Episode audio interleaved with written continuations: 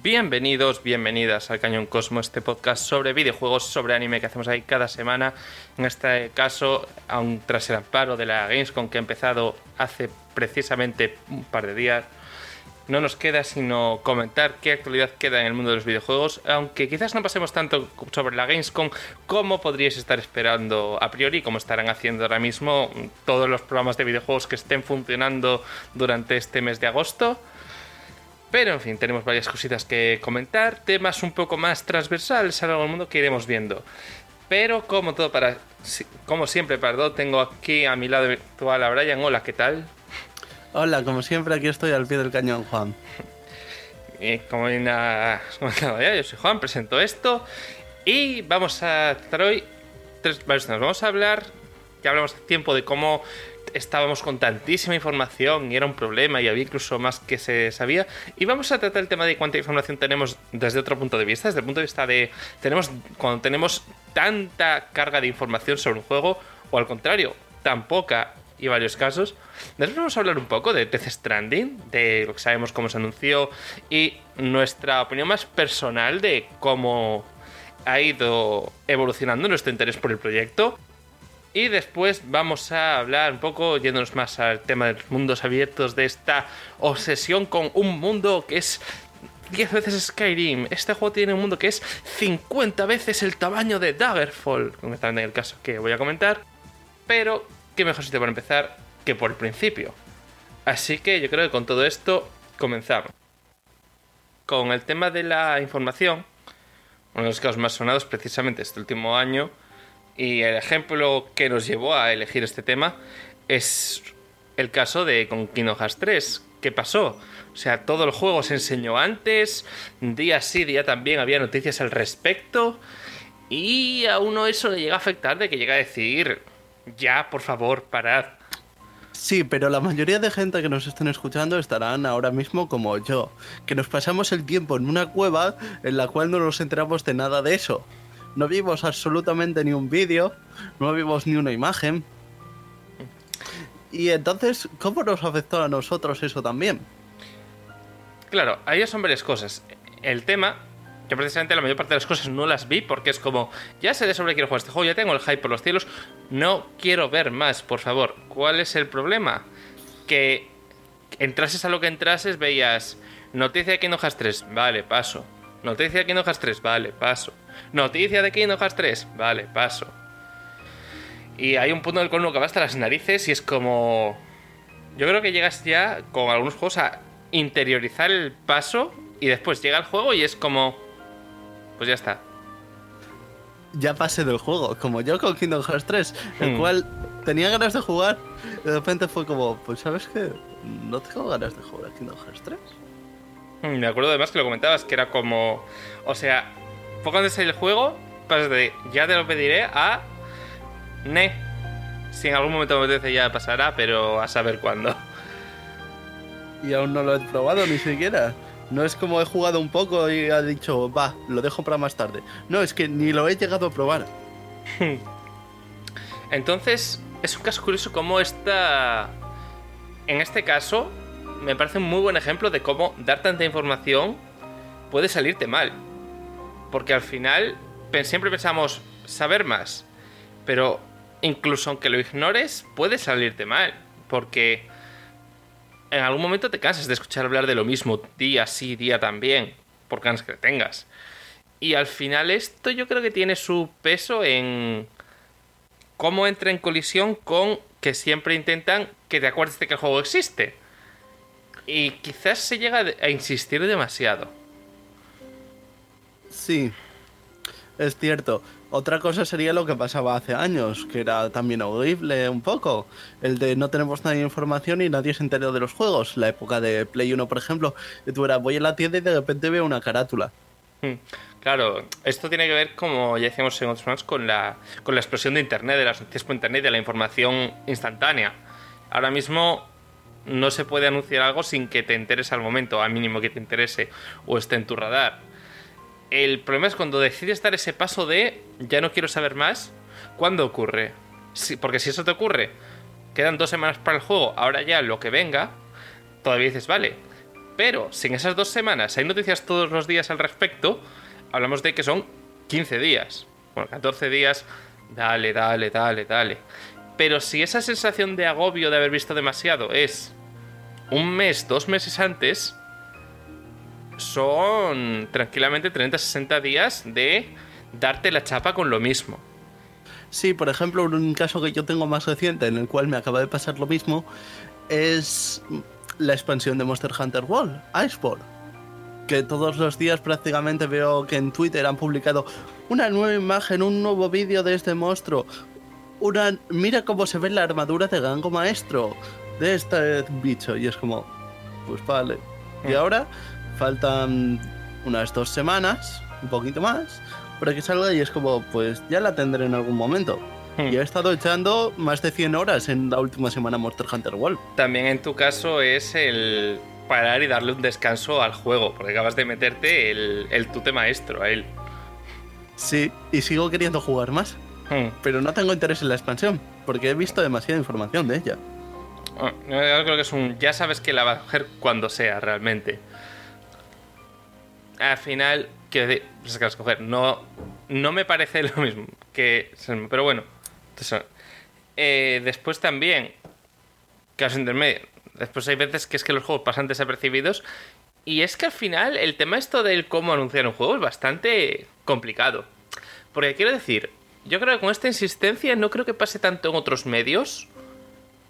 Y no tengo claro el por qué nos pasa tanto aquí. Supongo que al ser hasta cierto punto una experiencia más cercana, más personal, al ser el interactivo, quizás nos nos preocupa un poco más el que vamos a llegar o por el número de horas. Pero quiero decir, cuando está a punto de salir una película grande, hay una cantidad de trailers y anuncios por todos lados inmensa. Y en general no he visto a nadie decir... "He vi- lo han anunciado tanto que no quiero verlo. Ya nunca pasa con una película, es verdad. Y aún así hay una cantidad inmensa, pero fi- más finita. Me refiero, de una película normalmente vemos, eh, vemos muchas veces más un tráiler o un par de trailers, pero siguen siendo menos cantidad de trailers que para algunos juegos. Y aún así tienen el problema de que a veces te lo enseñan todo en los trailers. También es que en una película hay mucho menos material que enseñar, que es quizás un problema. Porque quiero decir, vale, el tráiler y te lo saltas, pero es el mismo tráiler, no es noticia el hecho de que salga ese tráiler. El problema quizás es que con los videojuegos, cuando sale un tráiler, suele salir algo distinto. Y entonces, ¿qué pasa? Que ya es noticia, ya es todo el bombo para algo que igual es una trivialidad. O sea, nuevo tráiler enseñando los objetos. Hostia, es un RPG, no me digas que tiene objetos. Nuevo tráiler enseñando cómo se puede hacer una poción. Hostia, no me digas que hay pociones.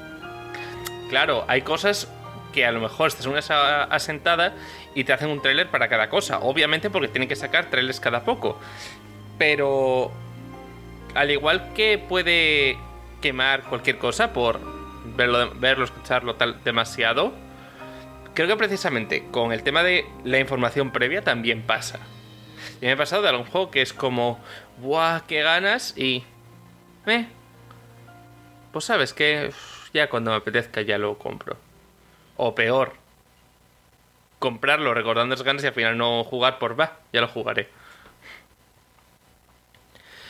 Y está un poco tal de que es complicado, porque son muchas cosas, tienen todo lo de que enseñan, que no.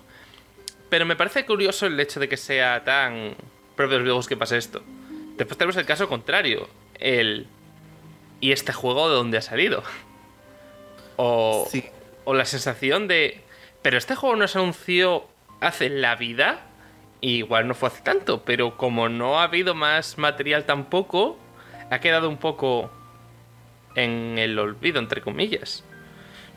Sí, o, o ese tipo de... Esto se anunció hace dos años. Buah, creía que esto ya no existía. Claro, el tema es que dos años no es, tanto no es tanta diferencia. En plan, se anuncia al principio y cuando ya está para salir. Pero si en esos dos años ha salido un tráiler dos veces más y ha sido según se anunció, es mucho tiempo sin nada en un momento en el cual estamos acostumbrados a tener cosas cada dos por tres. O sea, por ejemplo, la propia Square Enix con el Final Fantasy Remake no enseñan nada nuevo del juego. Pero eso sí, a cada poco una captura nueva o un modelo por aquí. Todo, cada poco. Precisamente para tener esa información ahí. Aunque no tengas nada que enseñar, algo tienes que sacar. Y puede ocurrir que sea demasiado o demasiado poco. Porque después hay juegos a los que se dice que lo que les pasó es que no se promocionaron lo suficiente. Pero nunca se habla de cuando se promocionan demasiado. Es llamativo. No, el exceso de producción no existe porque a la industria le interesa ganar dinero. Y que, a ver, es difícil quemar a, a alguien. Tiene que ser alguien que esté muy interesado y que esté muy pendiente de lo que vea para que te haya quemar. Si miras noticias de forma casual, lo escuchas de vez en cuando, o no te interesa tanto, es difícil que te vaya a quemar. Tener estas narices de tanto escuchar hablar del maldito juego que a ver cuando sale para que se cambie de tema. Pero al final es eso. Si no hay más allá y tal, es normal que no se tengan en cuenta porque es difícil quemarte. Pero al menos creo que es curioso decir, oye, esto existe. Esto pasa. O igual somos aquí los únicos raros a los que les pasa eso. No lo sé. Sí, igual somos dos bichos muy raros a los que la información a veces nos quema. Hmm. Debe ser que no estamos acostumbrados y no sabemos procesarla o algo. Es curioso, llamativo Como- cuanto menos. Como vivimos en la época donde no había que procesar información, solo había que disfrutar, ahora debe ser que es más moderno procesar más información acerca de los juegos, pasártelos rápido y no disfrutar, o algo así, Hmm. ¿no? Sí. Pero bueno, ese es otro tema que ya hemos tratado alguna vez. Sí. Así que. Pasando, ya dijimos que iba a ser todo bastante rápido hoy. Hay otro juego que hemos tenido información cada bastante tiempo, ahora cada bastante poco, del cual se ha hablado mucho. Se han dicho muchas cosas, mucha gente ha salido a decir cómo es. El caso de Death Stranding. Juego Sí, el, el- cual Kojima ahora está empezando a enseñar bastante, pero lo principal que se ha dicho es no entiendo nada. Que aparte es un caso curioso de comunicación, porque, oye, ha sabido mantener el hype, es precisamente un caso en el cual nuestras expectativas han ido evolucionando bastante, porque desde la fumada que se enseñó al principio hasta lo que hay ahora hay bastante diferencia. Sí. Y eso, ha sabido mantener el hype, la emoción y saber mantenerse vivo en la mente de la gente de formas muy curiosas, como simplemente diciendo, ha aparecido un tío y es como, vais a flipar cuando veáis esto. Ya está, le ha bastado. No he, dicho, no ha enseñado nada del juego, no ha dicho nada del juego, realmente, pero ahí está. Hmm. Es como cuando publican esa captura, pero sin la captura. Claro. O eso, tal persona ha probado el juego y dice que es muy raro. Por empezar, con cómo quedan los expectativas al principio. Yo al principio vi ese primer tráiler en L3 cuando todo el mundo y dije en plan, me llama esta, me llama esta mierda, me resulta, esto es una fumada y tiene mi atención. Veo muchas cosas raras que me llaman mucho. Pero es que después ha habido tanta insistencia en el hecho de que sea una fumada y menos en el cómo se juega, de qué va, sobre la ambientación, sobre cualquier otra cosa propia del juego, más allá de es raro, que ahí ha llegado esa obsesión hasta tal punto que eh, ahora mismo, hace poco, se enseñó, bueno, ya poco antes del 3, se enseñó gameplay y ahora en la apertura de la Gamescom se ha enseñado un poco más de gameplay y es como es tan pago todo que cada vez me he quedado más con me estás viendo mucho que es raro me estás haciendo la de los actores que es un, mira que es una cosa que me toca las narices ya lo desarrollo después y no sé qué me estás vendiendo todavía y tu juego va a salir en dos meses tres meses lo que, lo que sea ya Y tú no tienes ni una ojera ni nada porque estás trabajando en exceso, como muestran tus post diarios. Hmm. Sí, vamos, Kojima, Kojima trabaja mucho. Kojima trabaja mucho, se le veían esas no ojeras de su no crunch, que ya tenía el crunch sus empleados para eso. Eh, la que decía, por ejemplo, es que lo que decía de los actores es que yo soy una persona que le toca muchas narices lo de los actores. La insistencia en, eh, pero tenemos a tal actor. Que lo de, vale, no necesito actores en mis videojuegos. O sea, vale, sí, la actora movimiento y tal, sí, obviamente. Y unas buenas voces, unas buenas expresiones, sí. Pero no necesito que sean ellos. Prefiero que diseñes un personaje. Porque ¿qué pasa cuando son ellos? Que la gente empieza a olvidar a los personajes y empieza a hablar de los actores, como si fuesen el personaje.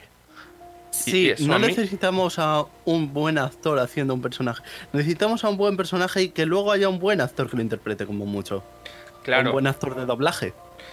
No, pero el caso del actor, por el tema de las expresiones, de la captura de movimiento, lo entiendo, pero no tiene por qué tener su cara.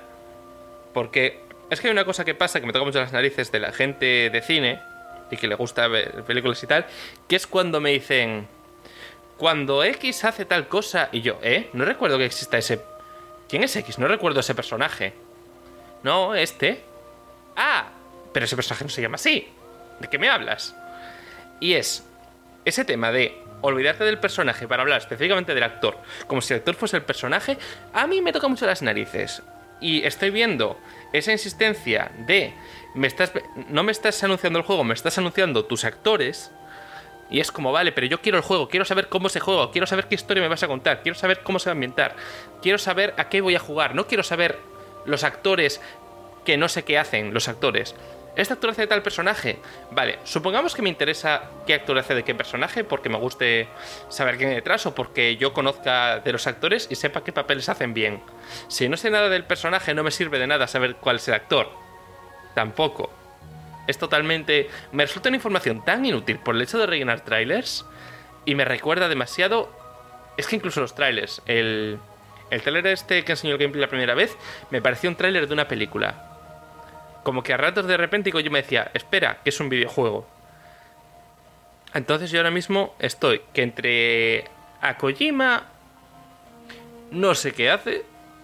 No, no sé, no sé de qué va el juego, tengo mis teorías, pero esa fumada que me llamaba la atención ya no me la llama de la misma forma. Porque me han insistido tanto en que es raro, que es como, vale, pero tiene que haber algo más que ser raro por ser raro, pero no lo parece porque no me lo quieren enseñar. Y que me insisten con los actores. Yo mismo estoy que el juego tenía intención de comprarlo de salida hace dos años, hace un año que seguramente, hace seis meses puede ser, puede no, y ahora mismo que salga y que pasen los meses.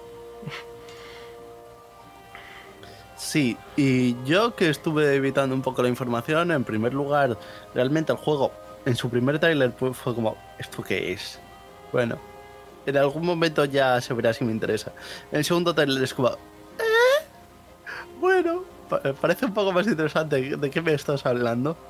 Y cada vez fue menos interesante, es como, pues vale, Death Stranding, Death Stranding, Death Stranding está ahí. Lo está haciendo, pues vale. Gameplay, ah, puedes hacer cosas. Wow. Hmm. Pero no mucho, pero tampoco tanto. Mm, es como, bueno, es como cada vez entiendo menos de este juego.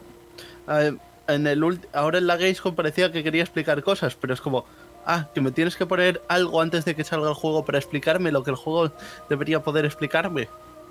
Sí, es como. Pero yo creo que eso era más por el hecho de dar un poco de info que no estaba dando en otros casos tampoco te sé decir hasta qué punto. Pero sí que me da sensación, es igual que lo de...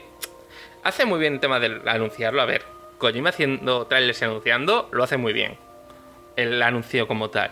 Ahí diciendo, mm, tenía esto para la Gamescom, pero bueno, supongo que os puedo enseñar un poco. El hecho de poner que un personaje sea Geoff Kigley para hacer la goña de que está ahí, eso está muy bien.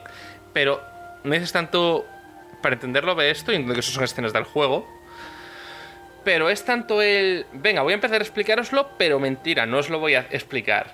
Me parece muy bien que tu juego sea raro, quiero decir. Pues lo mismo, no necesito que me expliques de qué va Evangelion para entender Evangelion. Por poner el típico caso que la gente dice que no entiende, ¿vale?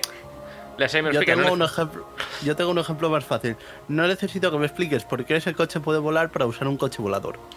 Claro, o al contrario, igual sí me interesa el por qué puede volar, porque es raro, pero no necesito que me lo expliques antes del juego. Mira, vas a poder llevar coches voladores. Espera, visto como está la tecnología no me cuadra que haya coches voladores. Bueno, ya el juego me dará el setting, pero ya me estás dando un setting en el cual hay coches voladores. Lo cual implica algo. No sé, es toda la parafernalia del movimiento en torno al juego. Hay tanto énfasis en el hecho de que es poco común y que es especial y que es algo nunca visto. Que va a tener un multijugador que las partidas de uno van a afectar a las de otro de alguna manera, que no sé cómo, pero eso a mí me suena fatal. Porque como no seas Dark Souls o algo similar, suena a que la experiencia depende mucho del momento en el que lo juegue. Y eso, uff. No sé. Cada vez que abre la boca, en lugar de convencerme más, me hace dudar más. No sé qué me pasa con este juego, pero es totalmente eso. Sí, porque suena tan experimental, suena tan conceptual que dices tú, y vale, ¿cómo lo vas a realizar? O cómo lo vas a realizar bien, mejor dicho. Pero es que es muy ambiguo todo lo que dice. O sea, hay muchas cosas que dice que podría ser. O sea, podría ser la cosa de conectar las ciudades. Puede ser desde una aventura épica de sitio a sitio lidiando con las gentes de cada lugar. A simplemente tienes que darte un paseo de aquí a aquí con la moto y después de aquí a aquí, después de aquí a aquí mientras miras el paisaje. ¿Vale? O sea, es tan abstracto y ambiguo todo que a ver, que está muy bien para cuando llegues tener sorpresas. Pero también tengo que saber qué esperar, que para eso me lo estás anunciando, ¿no? Quiero decir, si yo no sé qué esperar, no me lo voy a comprar. No lo sé. No. No lo sé. Al principio tenía cosas relativamente claras de mi opinión al respecto. Y ahora mi opinión es, saca el juego y que se callen. Y sí, en algún momento lo probaré y posiblemente vea si ha valido la pena o no para mí. Pero también me huele que posiblemente sea una decepción para mucha gente. ¿eh? Porque las expectativas eran muy altas. Toda la gente espera que se realicen todas y cada una de las ideas que ha tenido. Vamos, que le tienen como un maldito dios. O sea, lo más... ¿Tú has visto cómo se aplaudía el hecho de que puedas mear? Literalmente.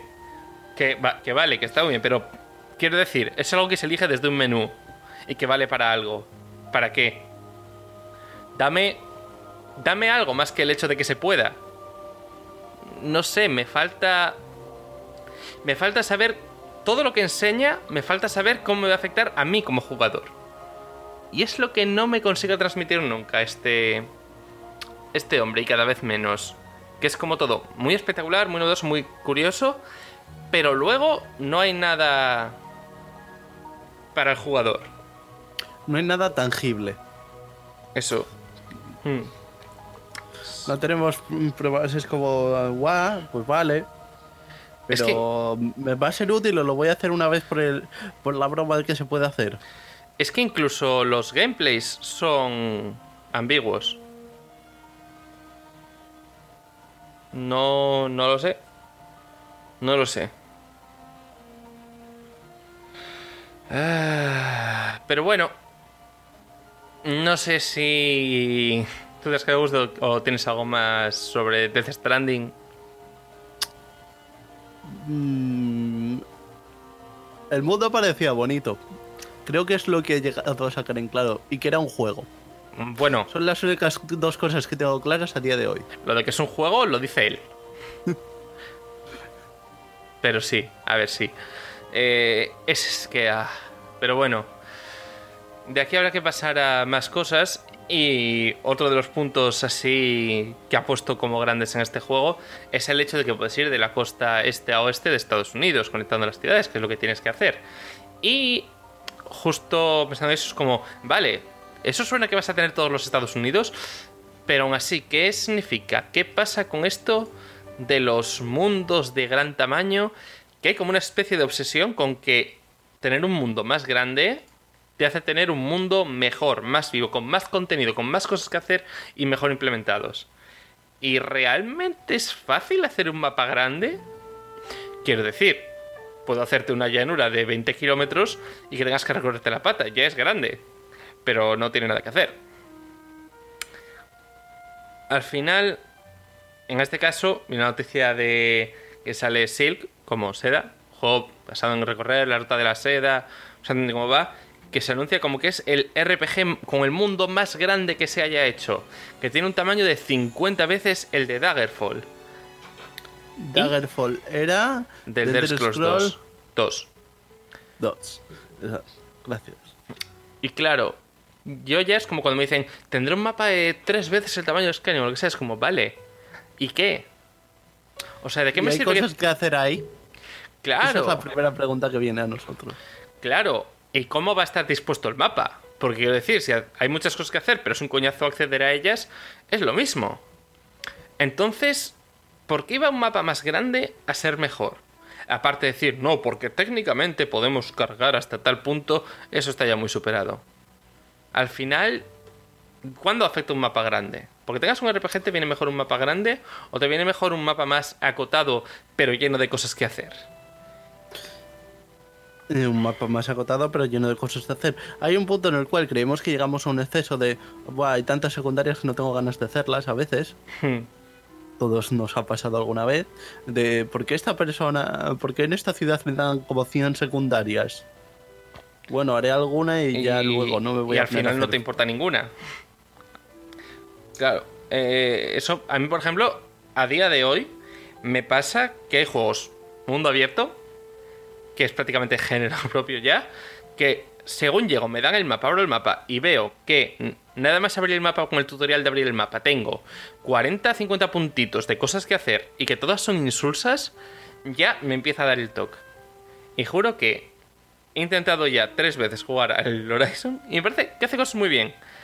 Pero veo los 10.000 puntitos en el mapa que ninguno importa nada. Y veo que recojo... Ha recogido 3% de vida. Y me saca muchísimo, me rompe mucho. Sobre todo porque hemos visto también casos de hacerlo mejor. Quiero decir, el caso de llenar el mapa de cosas... Hace ya dos años de, y pico de Breath of the Wild. Donde el cual no te hace falta. Y tienes un mapa mucho más limpio, que no te agobia, que te dice, tienes que hacer estas cuatro cosas o puedes incluso pasarte ya a ir directo a la quinta. Y es un mundo abierto. Y tienes algunas cosas, pero están distanciadas. No hay. das cinco pasos o te mueves un kilómetro, por decir algo más tangible, y hay algo que hacer ya ahí. Claro. Incluso con el caso de los mundos ¿hace falta un mapa tan grande? Quiero decir, al final es disposición y cómo de denso sea. O sea, la saga Yakuza sigue siendo un, mundo, un pequeño mundo abierto, un mini sandbox. Realmente, esa idea de sandbox criminal, solo que con bastantes restricciones, como que no te deja hacer nada que Kiryu no haría. Es decir, no puedes matar a gente por los lolis y cosas así. Pero aparte de eso, tienes un mapa que igual te puedes mover muy libremente, muy, muy reducido al distrito de Kamurocho. Pero en ese distrito de Kamurocho hay de todo y más. Eventos que te saltan por acercarte a alguien, conversaciones, gente que no dice nada pero te aporta al mundo, gente con misiones, sitios a los que ir a comprar distintas cosas según a cuál vayas. Realmente Máquinas arcade para jugar. 10.000 minijuegos. cosas opcionales y después los puntos de ruta peleas obligatorias. Es un mapa mucho más pequeño, con un número parecido de cosas que hacer que algunos mundos abiertos, y realmente es, en ese sentido, es un mini mundo abierto. ¿Por qué a mí me gusta y en el otro no? Porque ¿sabes cuánto tardo en llegar de una esquina a otra del mapa? 5 minutos, como mucho, y parándome a luchar. ¿Qué pasa? Que todo está tan comprimido y bien organizado que al final puedes ir a lo que quieras. ¿Quieres ir del punto A al punto B? Llegas enseguida. Que hay una secundaria que es de conversación que no te interesa y la quieres hacer igual, al menos te va a llevar a hacerla. Cinco minutos. No te va a llevar una hora de paseo. ¿Cuánt- En Yakuza tiempo hay viaje rápido. He jugado ya a tres juegos de la saga y en ninguno he usado el viaje rápido si no era por obligación. ¿Por qué? Porque no hace falta. Y me parece un muy buen ejemplo en ese sentido, porque no es un juego muy específico en sus mecánicas. Realmente, en ese sentido es un juego que te deja explorar una... Tienes este barrio y es lo que tienes como mundo. Hay una serie de misiones obligatorias y misiones secundarias. Haz lo que quieras. Al final, creo que importa más el cómo organices ese mundo y cómo ubiques los eventos del juego para que todos sean especiales que el hecho de que sea grande. O sea, no sé, yo me dices eso, un of the Wild, que el mapa es cuatro veces más grande, pero con las mismas cosas. Y te digo que para qué. E incluso con más cosas, ¿para qué? Si las cosas no van a ser más especiales en sí mismas. Al final la gracia es llegar y que cada cosa y que cada sitio, cada evento sea único. Si me vas a poner 10.000 misiones genéricas, pónmelas porque no te voy a hacer ni las 10.000 genéricas ni las 100 especiales. Voy a pasar de todas y me voy a ir a la historia. Sí, es como el caso de Breath of the Wild, los santuarios. Realmente hay muchos santuarios. Hmm. Sobre, eh, no son especiales realmente encontrarte un santuario, te los encuentras fácilmente en, su Sí. en general. Pero bueno, como su interior es único, pues todavía. Tienes interés de ver. Llega, cuando llegas a uno, tienes ese interés de. ¿Y en este qué habrá? ¿En este qué será? ¿Cómo será? ¿Por qué? Porque cada uno es un puzzle distinto y especial. ¿Qué pasa cuando llegas y te encuentras el vigésimo quinto poblado de Bokoblins? Pues si te apetece luchar, luchas y si no pasas porque son otro más, ya sabes que no son especiales. En el mismo juego puedes ver las dos cosas. ¿Qué pasa? Que unos son, entre comillas, combates aleatorios, combates random contra personajes que están simplemente hechos para que luchar si quieres, o que si quieres atravesar por aquí, o rodeas o luchas para dar vida al mundo. Y lo otro son, entre comillas, misiones. ¿Qué pasa durante los mundos abiertos? Mira qué mapa más grande tengo y qué de misiones tengo, que tengo tantas que no vas a quererlas hacer. Sí, o como un caso mm, de hace más tiempo, el Xenoblade Chronicles X, que tenía un mundo que hasta te vendía. Pero es que mira, tardas un buen cacho en pasar de un extremo del mapa Me a otro. acuerdo que en el propio proceso de promoción decían que tardabas X tiempo en ir de un punto a otro, o sea, de una esquina a la otra, y que era en plan la de Dios de tiempo. Y es como, ¿y eso es positivo por sí solo? Dependerá de lo que haya por en medio y de por qué querría yo hacer eso. Sí, ese era el punto. Es como, sí, tardó más de media hora o igual una hora en atravesar todo, un eh, todo el mapa, dependiendo del modo de transporte. Pero... ¿Y por qué querría hacerlo a pata? Y En general, ¿voy a encontrarme algo por el camino en general? Claro, y cuando yo haga ese camino, ¿va a haber algo en el camino o simplemente voy a estar haciendo un camino con combates de por medio? Solo vas a estar haciendo un camino por combates de por medio, no vas a encontrar gran cosa. Y sin combatirse por el medio, porque por ejemplo en ese mismo juego hay un océano enorme. Hmm. Ya está, puedes pasarte un montón de tiempo viendo un océano casi infinito sin nada que demostrarte. Y es como, y es muy grande, pero es un océano. Claro, es un mapa enorme, pero la, gran pero la mayor parte de ese mapa está vacío sin nada ni siquiera que ver de paisaje. ¿Realmente de qué ha servido que el mundo sea tan grande? Que sí, que ese juego tiene el contexto concreto de ser un planeta que estáis colonizando y llegar e investigarlo por completo. Sí, en ese juego había un motivo, quizás, para que sea un mundo sin más y por eso sea grande y en la mayor parte del territorio solo haya agua y nada que ver. Ok, vale. Pero el- para el punto del que queríamos hablar era un buen ejemplo porque tienes un mapa enorme sin nada que ver. Exacto. Entonces, claro, es un poco... ¿Para qué? Es- Tienes potencia sin control. Cuando tienes mucho potencia, muchas misiones, muchos puntos, muchas cosas que hacer, pero realmente no haces nada especial con ellas. ¿No te compensaba más, en lugar de tener mil misiones, tener 100 que sean interesantes? En lugar de tener 5 kilómetros de mapa, no puedes tener 10 y que en esos 10 haya cosas que hacer. Sí, y cosas que hacer de verdad, no como es el caso de las secundarias a veces en Skyrim cuando no son líneas secundarias de vete a matar a este, vete a matar a este otro. Bueno, pero Skyrim, por ejemplo, no lo puedo criticar porque fue, para empezar, el del inicio de esta explosión de los mundos abiertos. El pionero. Y, claro, un pionero. Y aparte, tenía una cosa que se tenía un sistema que te generaba misiones. Sí, pero a veces ahora vemos cosas que parecen como si estuvieran usando eso, pero sin ser un sistema que las genera. Que son, se hicieron así. Claro, ¿por qué? Porque es más fácil hacer 200 misiones genéricas que 10 normales. Porque al final es pon este NPC aquí y pon este NPC a matar aquí. Texto genérico de por favor, mátalo. Y ala, una misión hecha. Ponlos en otra localización distinta, ala, otra misión hecha. Al final, por ejemplo, otro ejemplo. Se habla mucho de, la, de que The Witcher 3 hace las secundarias muy bien.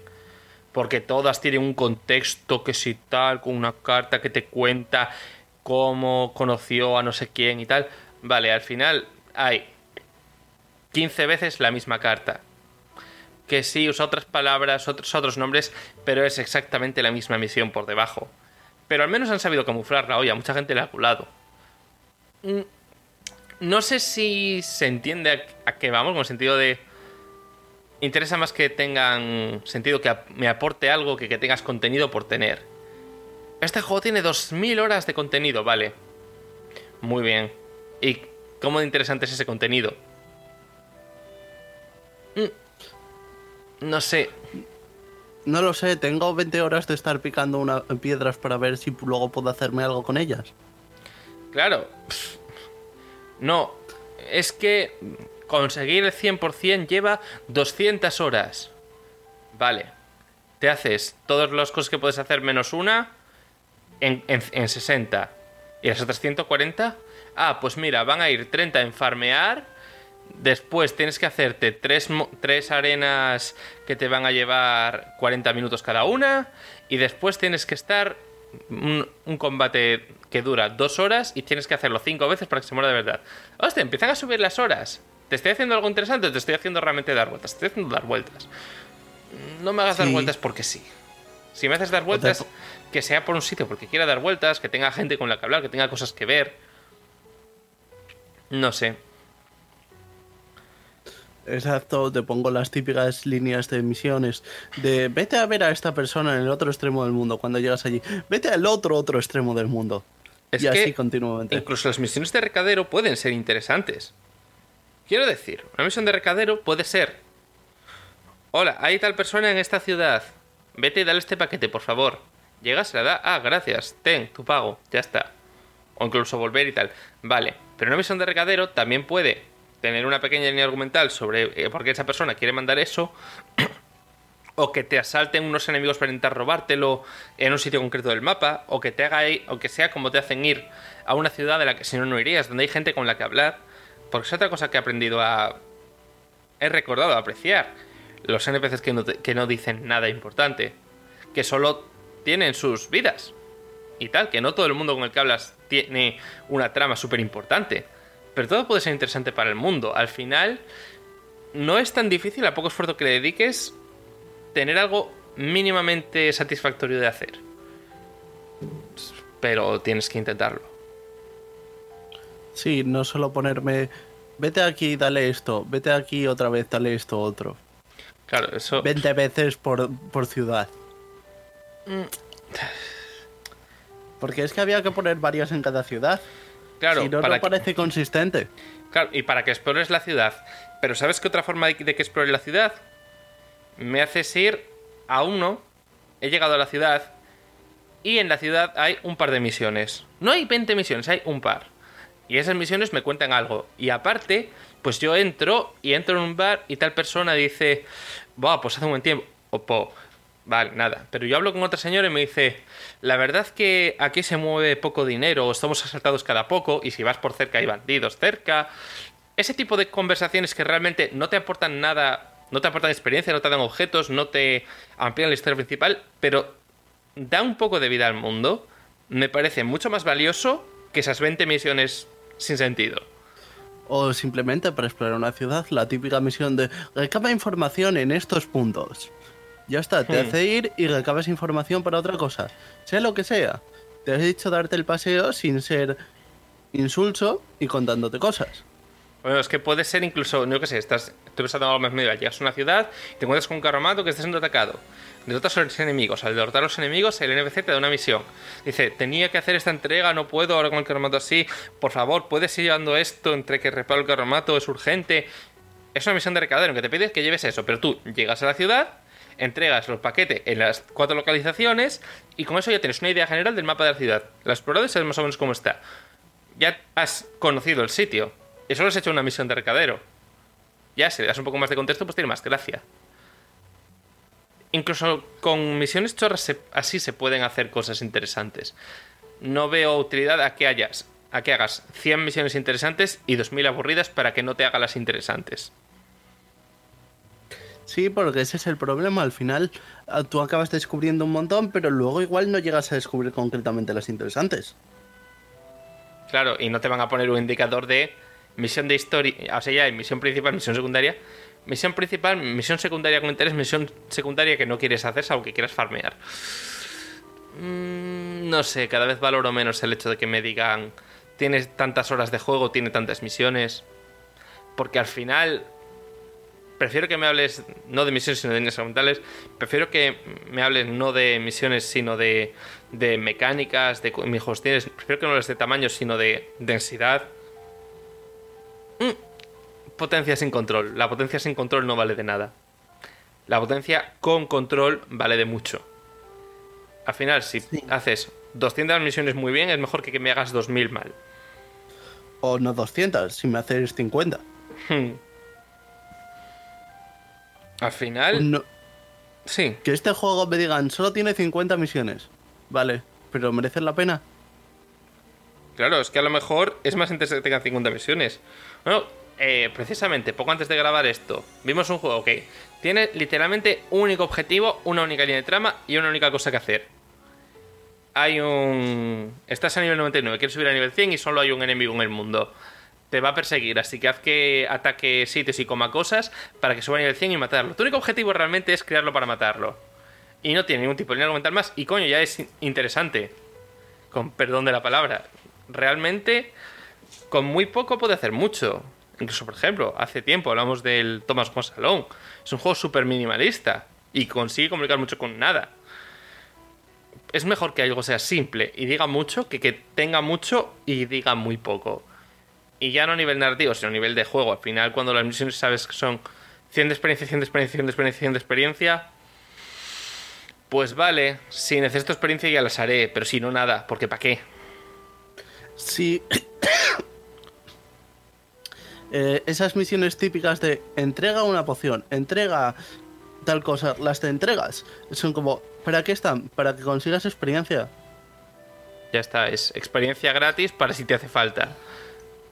Y si no te hace falta, ¿para qué te sirve que haya 10.000 misiones insulsas que se hacen en dos minutos y tal? Para que cuando llegues a los desafíos de la historia principal no tengan la más mínima gracia porque seas demasiado fuerte. Sí.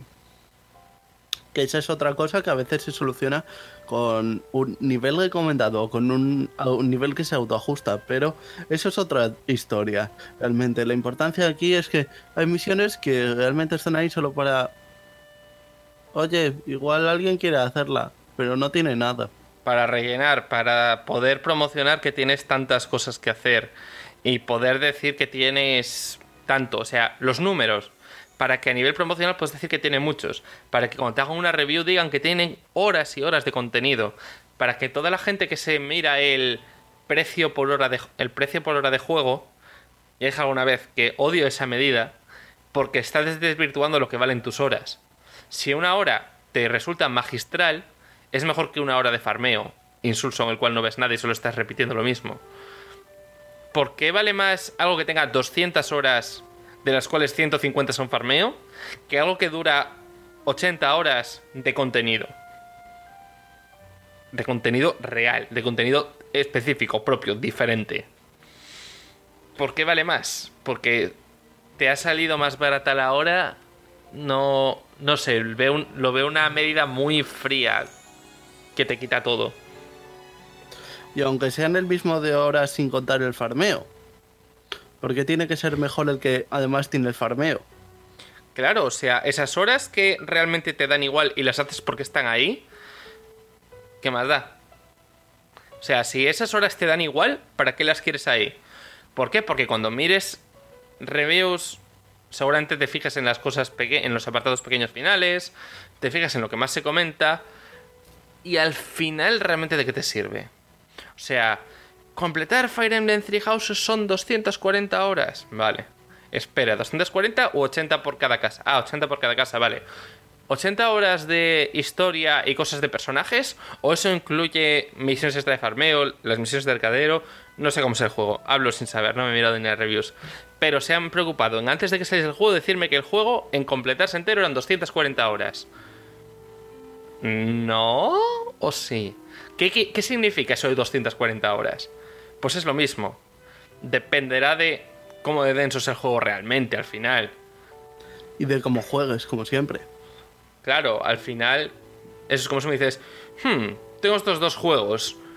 No sé nada de ellos, pero uno en Hollow to Beat dice que la gente de media echa 200 horas y en el otro la gente dura 150. Seguro que las 200 son mejores horas que las 250, aunque solo voy a jugar 30. Pues vale, ok. Me parece una medida muy mala, muy horrible y que nos ha traído toda esta obsesión con el tamaño y la duración en horas y al final tener más cosas insulsas por el hecho de tener más cosas. Pero bueno, creo que nos empezamos ya a repetir. Que está un poco todo dicho. Así que bueno, ha sido en este caso...